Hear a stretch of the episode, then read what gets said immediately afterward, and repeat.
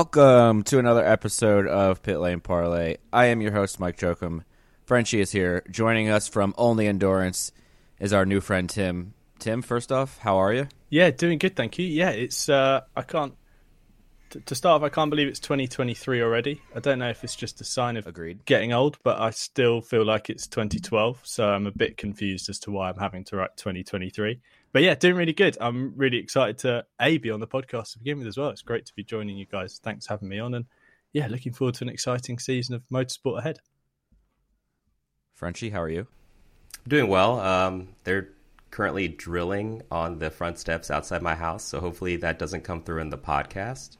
I thought they would take the day off today, but apparently not. Uh, so we're just gonna roll with it. Awesome. Well, you know that's that happens. I'm sure at some point the dog will be making noise in the background here because he's been like a maniac today. But anyway, we're gonna talk some WEC today. We'll we'll switch it up slightly since Frenchie and I are doing a lot of IMSA stuff this year. Figured kind of like let's let's dive all in on it. And I have to admit, I don't really know all that much about it. I haven't watched too much over the years, other than you know like the big Le Mans every year. But I don't know where to start. So Tim, you're you're more of the expert than than either of us. Sure. So, what makes WEC so special year after year? I think the big thing for me is that, uh, as with endurance racing and sports cars around the world, the entry lists are just getting more and more impressive as time goes on. Obviously, the the attraction for the World Endurance Championship is that it is a, an FIA championship. You know, it's amongst Formula One, WRC, Formula E. is considered, you know, the pinnacle. Okay, up for debate as to which, you know, which championship is the pinnacle. Happy to have that chat, and you know, it can go either way. Yeah. But um, the WC is just a, a, an incredible championship. Entry lists are amazing. Races are proper endurance races. There's always that feeling of needing to slog it out and get to the end in every single round. And it's just where all the good stories and all the good parts of uh, of endurance and sports car racing come together. Um, it has, I think, a, a reputation for maybe not being as exciting in the last few years, but coming into 2023, as we all know, uh, new era of cars, etc., really just starting to build up, and it's almost feels like a rebirth of the series this year. I guess let me just ask for our listeners of when did you first get into endurance racing and particularly WEC or WEC? Yeah, so I, uh, like most motorsport fans, got into racing through Formula One through a you know a family member that watches F one, and that's how I started getting into it. And then I remember playing Gran Turismo four on my PlayStation two, and I had uh, I just started going after all the sports cars there. You know, there was some. Uh, there was like the Mercedes CLKs in there, and some some proper old school kind of yeah. GT1. I think there's the Lister Storm as well, which I remember loving. And um, I just started to get interested in in the, the sports car side of things through there. A friend and and I um, remember after school we went and watched. Uh, yeah, I stayed round his house and we watched Le Mans in 2011. So that was the first time I watched Le Mans. I was probably 13 or 14. Um, and then yeah, since then I've got progressively more and more into it, and it's kind of in my rankings, it's overtaken Formula One and been the, the series that I'm most most interested in. And then yes, I'd say since probably 2014, 15, when when LMP1 hybrid really kicked off, and Porsche, Audi, and Toyota were slogging it out in the in the top top class there. That's when I really kind of committed and, and fell in love properly hard with uh, with Le Mans and, and endurance racing, definitely.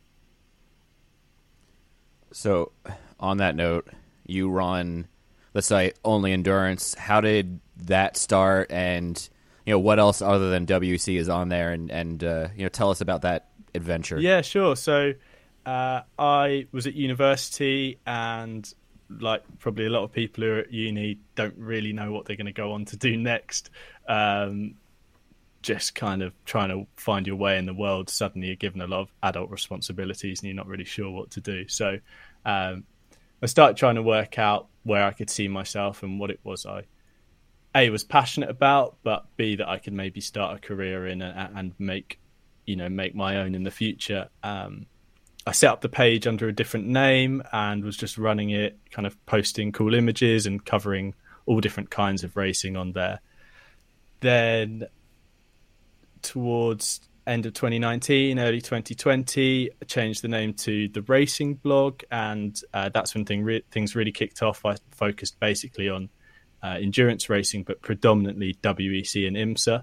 Um, those, you know, kind of putting those two forward, those championships forward as the the top of sports car racing, and basically covering the stories, the news, the rumors, the um, you know driver transfers, new teams, new cars, cool moments, kind of general appreciation for those kind of two series. Um, then towards the end of last year, I thought, you know what, time for a bit of a rebrand, start of something new. Like as has been mentioned a million times, probably need a buzzer for people saying new era of sports cars. You need you need a jingle to play every time someone says that. But I thought, you know, why not? Let's go for a new look this this time and, and, and start something fresh. And so, uh, yeah, predominantly a, an Instagram and Twitter platform. Um, like I say, covering WEC and IMSA, but I'm expanding this year to uh, the European Le Mans Series as well and the GT World Challenge Endurance, which is obviously the, the big kind of GT3 series. Um, and and yeah, some of the blue ribbon events like the Spa 24 Hours, the Nurburgring 24. Um, hopefully, becoming a bit of a go-to place for, for people on on social media when looking for, for endurance racing. So, thinking about, like you said, this new generation or new era, right? That's kind of harking back to that. I don't know. I guess everyone, or for me, I'm a big classic motorsports fan, so I, I always go and down the the rabbit hole of watching, you know, old GTP cars and Yeah. you know just seeing the the what I think is the heyday of like the 80s when the turbos were out of control. Um, do you think we're going to see basically the closest racing that we've had since that, or maybe would you compare this era to maybe just a step on from the LMP1 that we've seen? Yeah, uh, you know, the heyday in the mid 2000s. Yeah, I think that's a really interesting comparison, you know, because people have been heralding this as like the new golden era. Um, I think that they're different in their own way, and we'll always look back at them as being quite unique and having their own uh, trip hazards and problems, but also you know their own kind of beauties and and individualities. I think the current is it, it is easy to just say like this is uh, the new Group C or you know this is the new GTP. I think it's quite easy to just lump that that burden on it. I think the the best approach is to just take it as it is. You know, it's a whole new formula of car. Um, okay, DPI 2.0 is how it's been referred to. You know, it's a development of that. If talking about LMDH GTP, but you know, it's it's its own new chapter, and I think we've got to give it the respect and, and allow it to to write its own story. Really, um, obviously, the the names that are joining the the cars we know are, are just really cool, um, and to go from or I would say has been a difficult period, you know, since Audi and Porsche left LMP1 in WEC, you know, the the Toyota years, if you want to call them, Yeah. you know, 18, 19, 20, and then, yeah, into 21 and 22. It's kind of, I feel like WEC fans, we've all been looking forward to this. Um, and so I wouldn't say it was a continuation of LMP1 because I really think that was, you know, again, that was a chapter that's kind of closed now and, and, and gone on, and we're we're all kind of eager to kick off something new. So on that note, there's obviously a bunch of new teams and whatnot, especially in the hypercar class this year. So for those who are going, okay, well, who are the new teams or new cars? What's out there this year?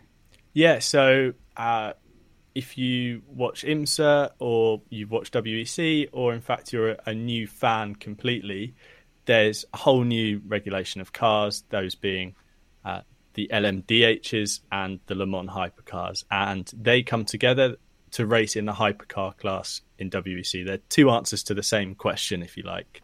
Um, the new cars that are joining this year are obviously the Cadillac, the VLMDH that we'll see in IMSA, uh, Porsche's 963 LMDH, uh, which will be in the hands of both the, the factory team and two customers as well. So Yeah. Jota Sport and Proton Competition. Might be two names you've heard uh, from. Jota have run LMP2 cars and Proton have run GTE AM, but also they've run GT3s in, in America.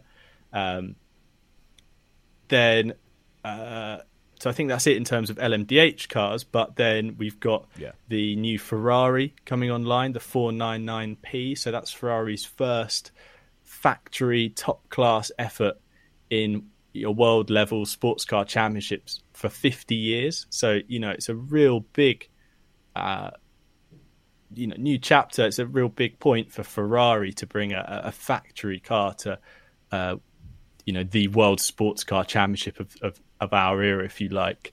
Um, so that's a massive storyline. You know, Ferrari, big name like that, committing quite a bit of budget and a new car to a championship. Uh, but the cars that are already racing, um, we've got the uh, Toyota GR010, which is a hypercar uh, that has been around since 2021, and that's more or less been the car to beat. It's been with Toyota, but it hasn't had everything its own way. You know, it's had its own teething problems. So Toyota might may seem from the outside like this unbeatable force in WEC, but actually now with this car, which hasn't had everything go its own way, you know, I think there is a chance that um, you'll see that that's not quite the case anymore. That Toyota don't just win everything. Peugeot's 9X8, that's the bonkers hypercar that you know doesn't have a rear wing. That uh, you know that's all over socials all the time because I love it, yeah. it's crazy, isn't it? And I think that's what's really cool about this whole new category is there are these different solutions, if you like, to to the the problem. Um, Glickenhaus, obviously, the, the the American guys, uh, they're back again in 2023, so it's going to be cool to see that car, the SCG 007. Great sound and great looking car. Um, and of course, the the last one to add in is the um, the Floyd Vanwall uh, Vandervell. You might have seen all the confusion about Vanwall's branding rights, copyright issues, etc., etc. But they have got the tick, the the green light to go ahead for 2023. So we'll be seeing that that car um, racing. So look, acro- how many you know manufacturers have I just named? How many kind of you know new cars have just been named? This was just super exciting for for fans and for newbies as well. You know, if you're new to the sport, what a time to be to be getting excited about it and, and, and tuning in. So I guess just thinking about, we always hear this discussion of F1 being so expensive, right? And hmm. thinking about the the technology being the, I I guess, the driver of F1, so to speak, or you know, of development in F1.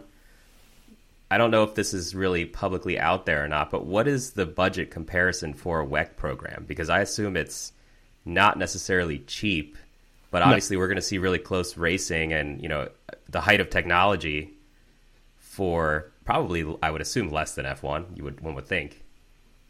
Yeah, I think it's um, it's a tricky one to put a number on exactly. Um, I wouldn't be able to do that, but yeah, it, it's nowhere near the cost of F1, and um, part of the reason I think we've seen the the real interest is because of that. You know, because it's not going to take a massive dent into your annual budget to be able to to produce a race car and run it. Um, you know, these are big manufacturers that we're seeing, but the fact that we're seeing these privateer teams, if you like, you know, like Glickenhaus, like vanwall able to build a car themselves, you know, okay, yeah, there's there's help potentially, or I know Glickenhaus had help from uh, Jost Racing, which people will know from like Audi days, and also from, um, you know, just that they're, they're such a big name. But the fact that they're able to build cars and race them in a world championship proves that money isn't everything in this sport. It obviously goes a long way, and obviously money is a massive part of it, as it is part of every motorsport. But the other thing as well, particularly in the top class, is that the it's a balance of performance category. So it works the same way that GT3 racing does. You know, hence why you see a, a V10 Audi and you know uh, a, a V8 Aston Martin and Mercedes or whatever. You know, different formats of cars still able to compete level. You know, uh, different, completely different. You know, styles or philosophies can still race together on track. the top class in WEC now is also going to be BOP'd. So, you know, you get that. Uh, there's not the need to spend the money for performance. So in Formula One, it's you know spend, spend, spend because we need to be developing parts, keeping on top of the game, whatever. With the hypercars, whatever you do, you're going to get balanced against the other guys. So there's not that need to spend the money, and also there's uh, you know regulations, aerodynamic regulations, etc. That mean you don't need to spend all that money. Um, and one big thing, last point, is that these new cars, if we're talking about the hypercar class, they are locked in via homologation. So when the cars are made, they have to submit this is the car, this is the blueprints, if you like. And that's locked in for five years, I believe. So you don't need to spend that money on building a new car every year, keeping on top of development race, whatever. You know, you've got your your car and you're not necessarily stuck with it, but that's your that's your ride for five years basically. So thank you. That's right. Long answer. Realized I, of- I said a lot there. Sorry. No, that's okay. That's okay. That makes uh, long answers make me happy it's a lot less editing for me to do afterwards. but you know, kind of on that note, and we've we've comparing you know comparing a little bit, kind of IMSA and, and WEC. But other than the hypercar, is there any changes to the other classes Yes. this year? Yeah. So um, so the other categories this year are LMP2 um, and GTE AM. So there's only one GT class this year. The the GTE Pro category is is going away. Running should be simple. Just put on your shoes and go. And yet, when you try to learn about how to get better at it, especially as you age, you're confronted with conflicting advice, complicated workouts, and confusing nutrition trends that just won't work for you. On The Planted Runner, I'll share exactly how to run faster, longer, and feel great doing it at any age because you don't have time to waste. I'm Coach Claire Bartholic, and I went from not running at all in my late 30s to finishing a marathon in 258 at age 42, all on a plant based diet. I've helped hundreds of runners achieve new personal records well into their 60s and even 70s with science backed training, plant based nutrition, and proven mental strength techniques. Each episode of The Planted Runner is like a private coaching session on the run where you'll learn from me and the guests I interview. You'll get actionable lessons to help you become a better runner every week and reach goals you never thought possible. Whether you're training for your first 5K or your 50th marathon, take along the Planted Runner on your next run. Let me show you how your best running is still ahead of you. Greetings from Evergreen Podcasts. We're rolling out a listener survey and we want to hear from you. The information in the survey will help us gather statistics and in turn make our shows more appealing to advertisers. I know most people don't like ads, but this is one of the only ways our shows make money and help keep their lights on. We promise it will only take a few minutes, but the impact on our podcasts will be tremendous. As a token of our appreciation, we'll randomly select one lucky participant each month to win an exclusive merchandise package from Evergreen Podcasts. Head to evergreenpodcast.com slash listener survey to help a show and possibly get some free stuff for doing so. We can't thank you enough for the support. Now back to the show. Um, that basically just reduced in numbers from its peak in 2018 19 when there was you know Aston Martin, Ford, BMW, Porsche, Ferrari. It just started to whittle away as those programs shut down. Um, and after last year, where there were five cars all season, and with the dawn, you know, of, of Ferrari, say, or Porsche joining the hypercar class, it was deemed that it was time to to put that to bed. Um, so two categories, LMP2 and GTE AM. The what's interesting here though is that in it, there's no regulation changes as such. There's no you know big changes to the cars, etc. But it's the last year for GTE machinery. So 2023 GTE AM. That's the last time we'll see like the 911 RSR, uh, the 488 Evo GTE, the Aston Martin Vantage GTE. This will be the last year before in 2024 we swap to a GT3 formula. So there aren't necessarily massive changes at the moment in those other categories, but changes on the horizon, and, and obviously that GT Pro being dropped is, is something to be aware of when you show up and think that where's where's that fourth class gone? But it's um, yeah, unfortunately we've lost it, but um, I think GTM will make up for it. Awesome. So I've been seeing some of the the driver announcements, which have been pretty incredible. I think for the just full time WEC programs. Can you maybe highlight some of the cool ones? Like I saw Jacques Villeneuve is going to be driving for that yeah. uh, Vanwall program. Uh, yeah. Uh, what did I see? Valentino Rossi is going to be uh, well, like he, testing a BMW LMDH yeah, car. Yeah. So he's going to be testing a car. Um, and nothing confirmed yet about if he'll ever drive one in, in the race, but I think he's definitely interested. Uh, with WRT running BMW's entry next year, 24, BMW being WEC. Um, yeah, the driver announcements have been big. Obviously, we and because they're factory efforts, you know, they're a factory Porsche team, factory Ferrari team.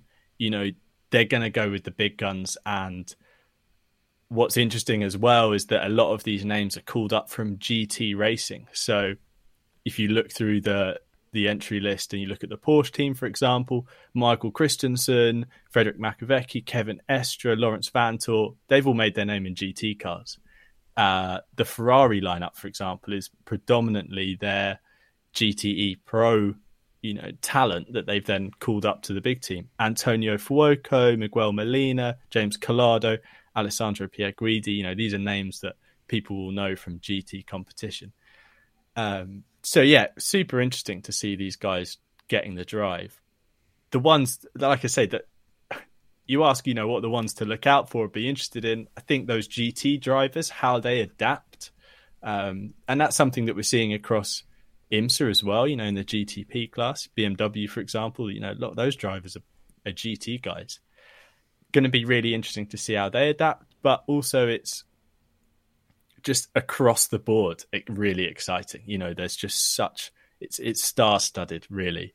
Um, like you say, Jacques Villeneuve driving the Van Vanwall car. It's going to be interesting to see how he gets on debuting in WEC. You know, this is his first time in the series. Um, he has raced at Le Mans before, but first time in a little while. Um, so a big name to keep an eye on. I'm not sure how it will go for him, but we'll be. I'm sure we'll all be keeping tabs. Um, still a few spots as well up for grabs in in the customer teams as well. But again, that's another interesting little part of this new category is that it's not only factory teams. You know, you can buy a car from Porsche.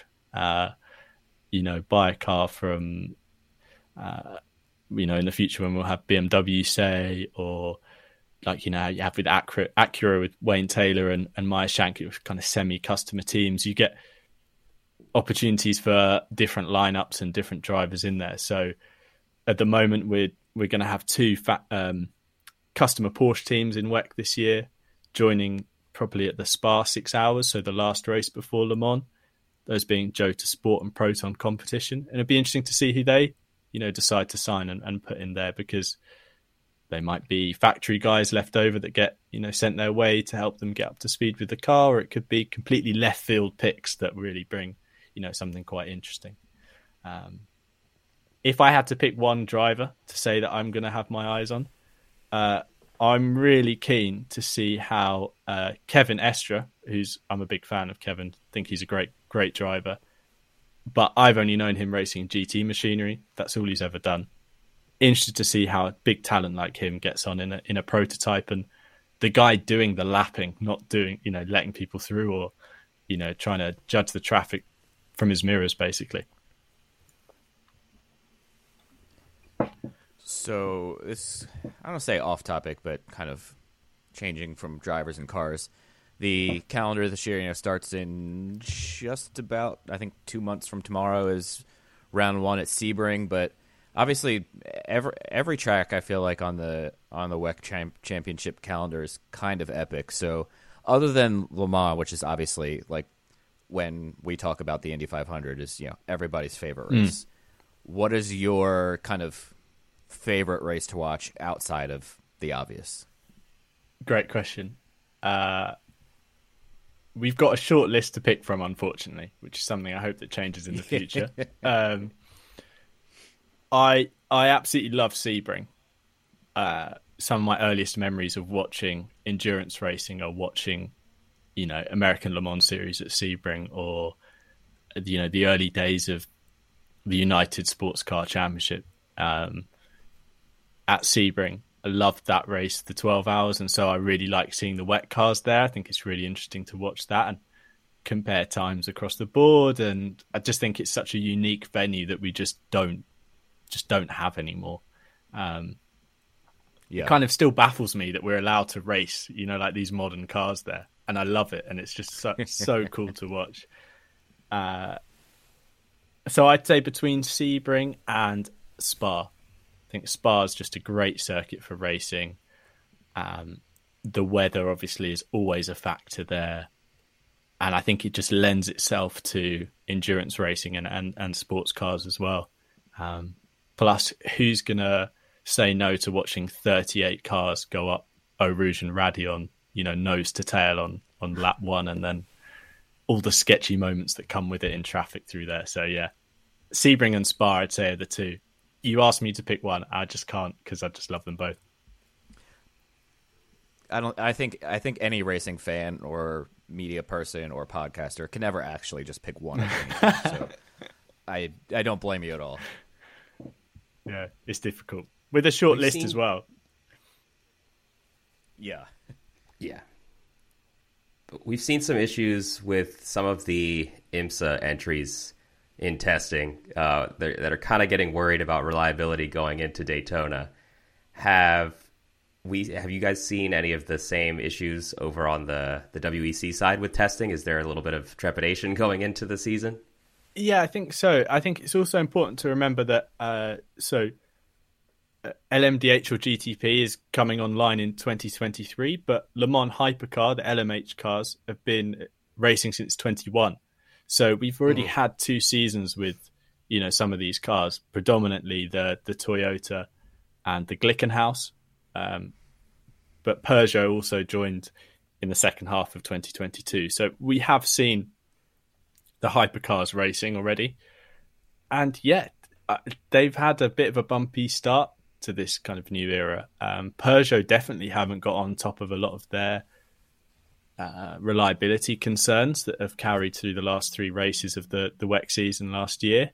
Um, their pace has improved, but there's just been issues that have seen them spend time in the pit lane. And as we know, the idea is you just keep pounding around, right? You don't want to spend that time in pit lane. That's something that's really hurt Peugeot. Toyota had to really hustle to win the first Le Mans of the hypercar era, so in 2021, they had a real issue with fuel pickup um, that was shortening their stints from 11 laps down to like six or seven at times because they were having a proper issue with it. The drivers managing to work out a way to basically reset a sensor every time they were downshifting. So they were downshifting and spamming buttons on the wheel to basically trick the engine into thinking it was okay you know, that, that's Toyota, right? And that's the guys that everyone thinks are invincible and and just just go and stroll it every time and, and win easy. Um, so yeah, there there have been those issues, and it's going to be really interesting to see if the problems that we might see at Daytona in a couple weeks' time, whether those are fixed. You know, if Cadillac and Porsche are able to fix those by race one for WEC in, in Sebring or whether they're still issues that are bubbling under the surface. Um, so yeah, those like you say, those, those reliability concerns we've been seeing actually play out for two years now. You know, we've been seeing these these teething problems with new cars actually live at the racetrack, and maybe the only thing is that jeopardy with a smaller class. You know, there's been less cars has allowed that to play out quite safely. Whereas now, you know, if you're Ferrari, you're Porsche, you're whoever, and you're leading a race, you know, you're leading against all these other big guns, and something goes wrong, you're not able to just say, oh, you know, the car's new, we're still developing. It's going to feel like you've lost a chance to beat probably the, you know, the most prolific sports car uh, competition in, in years, in decades almost. So, yeah, those concerns we've seen they've been happening, but I think now, yeah, that extra bit of jeopardy is is is going to be there this year. All right, let's see here. I lost my question list because my computer is going haywire right now. So, if you are going to have a crystal ball here and you're going to look at the Mm. season at the end of the year, you're going to pick, let's just stick with the, the top class because that's obviously the one people pay the most attention Sure. to. Who is the championship winning car at the end of the year or team? Whatever, whatever's easier to answer without actually having seen Yeah. any action yet this year. The thing is, is this is going to be this is going to be me going on public record saying this. So if if I get it wrong, people are going to go, "This guy knows nothing." I can't believe you. Well, Can't believe. don't worry. We we make predictions every year, Okay. and last year I actually wasn't too bad. Right. but for the previous four or five years before that, I was notoriously awful. So really. Okay. and people still listen. So it's it's okay if your predictions are incorrect. So if I say something, if I make a prediction now and Mike, you nod with it, I'm probably going to get it wrong. But if I say it and Frenchie nods along, then the chances are I'm going to be better. I'm going to be more on the money, right? Or I don't like your thinking, but you're probably 100 percent accurate. that implies that So, so yes, uh, that implies that Frenchie gets it right anyway. So yes. um, I think that if I'm going to go neck on the line, the championship winning car is going to be the number six Porsche Penske Motorsport 963. Kevin Estre, Andre Lotterer, and Laurens Vanthoor. Uh, I mean, it's hard to say that it's talent in there, but that's pretty much the, I think, the strongest lineup in an exceptionally strong field. I don't think Porsche are going to win every race. I think they might win one or two. Um, but I think if I had to put my neck on the line and say that's the car that I think will be the champion come come the end of the season, I think it will be them. Um, other classes it gets tricky because you know P two as well, like the same machinery level of competition is so high there as well. Uh, we're seeing drivers move on to you know other other championships etc. And, and again GTE AM so close, it's quite difficult to call. Um, but you know what? For bonuses, I'll give you my predictions in those as well. I think the uh, I think that one of the United Autosports cars is going to win in LMP2.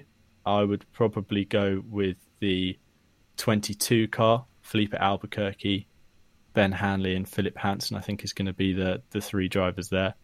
And in GTE AM, uh, I probably I'm going to go with Corvette because I want to see Ben Keating winning winning a Corvette. So um, I dig it. going to go with those guys. I guess just for some of the maybe newer listeners who are looking to get into WEC this season or you know kind of start with this new rules package basically or you know that at least for our US listeners kind of a fresh start. Um, what's the best way to watch WEC races? I know they have a streaming package, but in the US do you uh, maybe that's not the best question to ask you if you're not in the US, so- but uh, is that that's the best package to watch is just kind of buy their subscription? It it is. Um, I believe in the US it's also shown on Motor Trend. I don't know how accessible that is for people. That's probably another paid service. Um, but I think that yeah, I think if you're gonna commit and you're gonna, you know, you want to invest, then yeah, I mean it's really well priced. Um, I, I get a lot of questions from people who say, how do I watch it? I don't want to buy the stream. You know, I don't want to pay for the the WEC, um, you know, the the app access, etc. I would say to that. I mean, for me in the UK, for a whole year, it cost me the price of two train tickets to work. You know, so you know my daily commute. It cost me two days of commuting to to get however many hours of racing. Um, I think people think it's like a subscription, like you pay fifteen pound a month or fifteen dollars a month or whatever every month. It's not that at all. You buy all the all the races in one package. It's one payment. Um, It's not too bad. so yeah, I think I, I do understand. You know, everyone's in a different position to pay, etc. But I do think it's really well priced for what it is, and it's not like Formula One or other you know motorsport series that can be quite um, quite expensive and quite costly to follow. In the UK, Formula One is behind a paywall. You know, if you want to watch it, you've got to have Sky, and uh, or you watch highlights later on on free TV. But everyone wants to watch it live, right? So, in comparison, it's far more accessible. Appreciate the concerns about it. Um, but yeah, that that is just ultimately the best way to watch it, as opposed to finding some dodgy stream on Twitch that lets you down five minutes in. yeah, and the Motor Trend subscription I had for a short time last year. I think to watch Le Mans, and it wasn't that expensive. I think it was like four bucks a month or something. Okay. So it's it's not bad. It's easy. I'll if I can remember, I'll post the link on our Twitter this week or when the season starts. But I'll wrap it up with one more question. I don't know if Frenchie has anything else, but you know, for those who you know are interested in learning more after listening, you know, where can they find your work? You know, website, Twitter, whatever else. Uh, you know, whatever else you want to plug, I'll I'll leave it up to you. Thank you. Uh, yeah, no, I, I think best place to get me is on Instagram. So that's at Only Endurance, um, and on Twitter as well with the same tag. I'm posting there every day, um, trying to keep up with the news, etc. Post at least nice. just general appreciation for the sport as well. You know, cool car images or reels or whatever it is. Um, likewise, I'm always there answering comments, answering DMs. I think another thing is that people can feel like most sport is quite gatekeepy. Like there's quite a gatekeeper's kind of mantra about sport, and unfortunately, that's something that seems to have evolved in Formula One on social media. Not everyone, but you know, it's a, a massive issue. But yes. yeah, that that is definitely a whole nother podcast for you guys to deal with. So I'm gonna just I'm gonna shove that issue over to you. And uh, uh, we might have to have you back on and talk about that again. we we talk about that pretty regularly. Right. Okay. Um, yeah. I think with endurance racing, uh, there's a whole different mentality to it. You know, like the Formula One is the NFL or the Premier League of motorsports, right? And it's definitely the easiest to just get on board with with endurance racing, it's a bit more. There's a lot of jargon, a lot of terms, and a lot to understand. And you're often there because actually you just you just really like racing and you want to watch racing, and it's almost you know drama free in comparison. But people, there's such a sense of community. People always want to answer questions, help you out, point you in the right direction. And I like to think as well that on my page, there's a real bunch of committed people that are happy to it's only me running it, but the people that are there, part of the community, will often reply to comments themselves and and help people out. So if you're new and you really don't know what you're getting yourself into, and you just want a hand to to get up to speed, you want to start following along, then yeah, drop me a follow, drop me a DM. Any questions, any time of day or night. If I'm up in the night to get a glass of water, I'll probably reply to them anyway. So uh, feel free. But don't hit me up with the 3 a.m. the 3 a.m. what you doing message. All right, on Instagram. That's that doesn't get me. Okay, that that that, that won't work. That's gonna wait till the morning. yeah, yeah. but if someone comes in going, "Oh, Tim, can you explain the who's got which chassis supply for LMDH?" 3 a.m. I'm like, yes. You get you get 10 minutes of my time. I dig it. Frenchie, any last questions? No, I just want to thank you for coming on, Tim. I really appreciate this. We'll have to have you back on maybe in advance of uh, Sebring 1000 or, you know, just talk about Daytona or something like that uh, yeah, in the near yeah. future. Be great to chat. Yeah, thank you very much, guys, for having me on. Appreciate it. Yeah, man. Thank you very much. Everybody, enjoy the rest of your day. Sports stars. They're like superheroes. But they're actually real which is why we've made a podcast about them. You see, they've all got a story. But too many of these stories were cut short. Kobe Bryant, Payne Stewart, Flo Flojo, Phil Hughes, Justin Fashanu. We're writing episodes about all of them. And sadly, many more. Death of a Sports Star, a new series from Crowd Network.